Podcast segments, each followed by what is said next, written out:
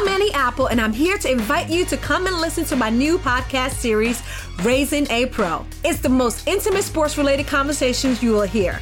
Each week, we explore the journeys of some of your favorite NFL players through the eyes of those that know them best. From Joe Burrow, DeAndre Hopkins, Myles Garrett, Ezekiel Elliott, Nick and Joey Bosa, just to name a few. With exclusive insights and information, we leave no stone unturned. Subscribe now to Raising a Pro on your favorite podcast app.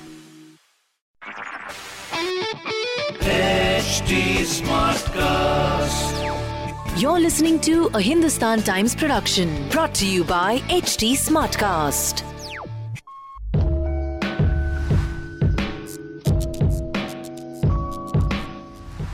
Welcome to uh, Worldview, the show from Hindustan Times that looks at foreign policy and uh, international affairs. And as you must be aware, one of the biggest uh, news stories in the foreign policy domain in the last few days was the opening of the Kartarpur corridor by India and Pakistan. We have with us today a very special guest, one of India's former High Commissioners to Pakistan, Mr. TCA Raghavan, who also has written a wonderful book on Pakistan, which you should read. And we are going to discuss uh, the opening of the Kartarpur corridor and what it really means or doesn't mean for India Pakistan relations. Um, you know, as somebody who has lived and worked in uh, Pakistan, uh, this is not a new issue. I'm sure, I mean, Kartarpur may have, you may have even discussed it at some time when you were posted there. But why did it take so long? Well, why something takes so long is always very difficult to answer. But I think Kartarpur, the opening up of the corridor, uh, has to be seen in the context of what has happened before. Uh, Kartarpur, when it was discussed in the 90s or even the 1980s, did not have the precedent of cross LOC travel. It did not have the precedent of people across walking across the Wagah Atari border. It did not have the precedent of so many bus uh, services. I think all these precedents gave a accumulated confidence that something like this can be done to address a very long-standing demand of the Sikh community. And in fact, it's quite a unique arrangement. I mean, for once, people are going across the border without visas, although they need to carry their passports. Yes, in that sense, this was precisely the demand that because it is so proximate to uh, uh, to East Punjab, the, the the the procedure of getting a visa was far too cumbersome, uh, and some uh, more novel uh, method had to be uh, put in place. And the idea of a visa-free corridor, therefore, came up in these discussions in about 20 years ago. But as I said, it required the certain uh, weight of accumulated precedents to see how large scale people to people movements can take place between India and Pakistan, and which is why it became possible uh, now. Uh, of course, the present context is entirely different. Yeah, I mean, I just wanted to ask you about that. I mean, uh, given the fact that there's been quite a bit of tension this year, right from February, first Pulwama, then over Kashmir, were you surprised that this actually happened, that it went ahead? Well, this discussion has been going on for a year. Uh, and I was not so much surprised as interested because it's in many ways something quite new.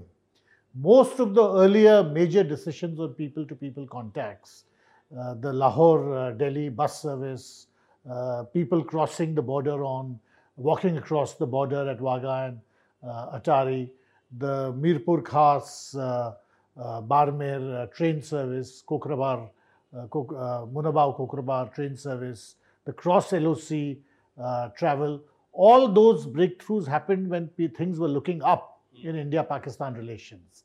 Kartarpur has taken place when things were not looking up, which is what, uh, which is what uh, makes it so uh, interesting and in many ways leaves open the question of what are the other possibilities. Yeah, coming to that, you know, I mean, if you really look at the speech that was uh, given by Imran Khan, uh, the Prime Minister of Pakistan, at the opening of the corridor, I, I thought it was a slightly more nuanced speech than the ones he's been making in the past few weeks, which are all about gloom and doom and the possibility of war. He, in fact, even spoke about, you know, India and Pakistan trying to be like France and Germany. But does Kartarpur really hold out some fresh hope for some kind of a breakthrough uh, between the two sides?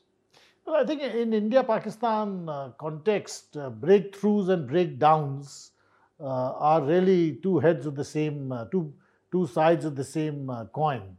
But nevertheless, that this such an important decision could first be taken, then negotiated through, and it was not an easy negotiation from the reports which have come out, and finally implemented on the ground at a time when relations were generally uh, on the downswing, uh, shows uh, that how much is possible in India Pakistan relations. And unlike the theorists of gloom and doom, you should never write off things as being uh, you know, beyond all repair. What's your take of the current status of the relations? Do you foresee some something happening? Because it seems everything seems to have gone totally into a freeze. I mean, even the people-to-people contacts that you referred to, some of the train services, Yes. some of the bus services, they've been suspended or curtailed.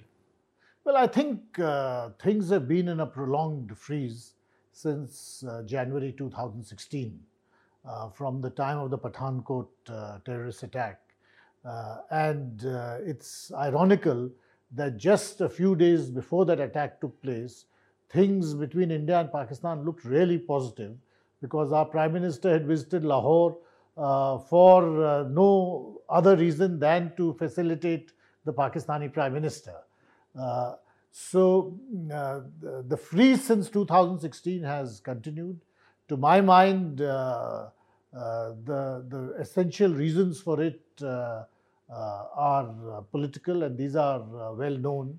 Whether, uh, uh, whether something like the Kartarpur corridor uh, suggests a thaw, I think it will be too early to say. But what the Kartarpur corridor opening suggests are the numerous possibilities uh, which exist. And as I said, one should never take the position that none of these possibilities is practical. One question that uh, has come up in the past whenever we've discussed Kartarpur and which even Indian officials often refer to is uh, you know the apprehension that certain elements within the Pakistani security establishment may try to misuse the corridor uh, to kind of fan separatism in Indian Punjab, uh, may try to appeal to uh, you know some of the pilgrims who are visiting and try to you know influence them in some way. How valid are those concerns? No, I would say these concerns are valid, but I don't think the concerns are of a magnitude uh, to, uh, to rule out the possibility of you know, taking political initiatives. Uh, I think because those concerns are valid, we have to devise uh, robust security procedures, uh, and I'm sure these will be in place. Uh, and uh, and take into account the fact that we have to rely on the good judgment of the pilgrims visiting visiting these shrines. This possibility, it's not as if this has not been there in the past. Even in the past, there used to be many reports about Khalistanis, about anti Indian elements, about extremists trying to use uh, the visit by a large number of pilgrims for ulterior uh, purposes.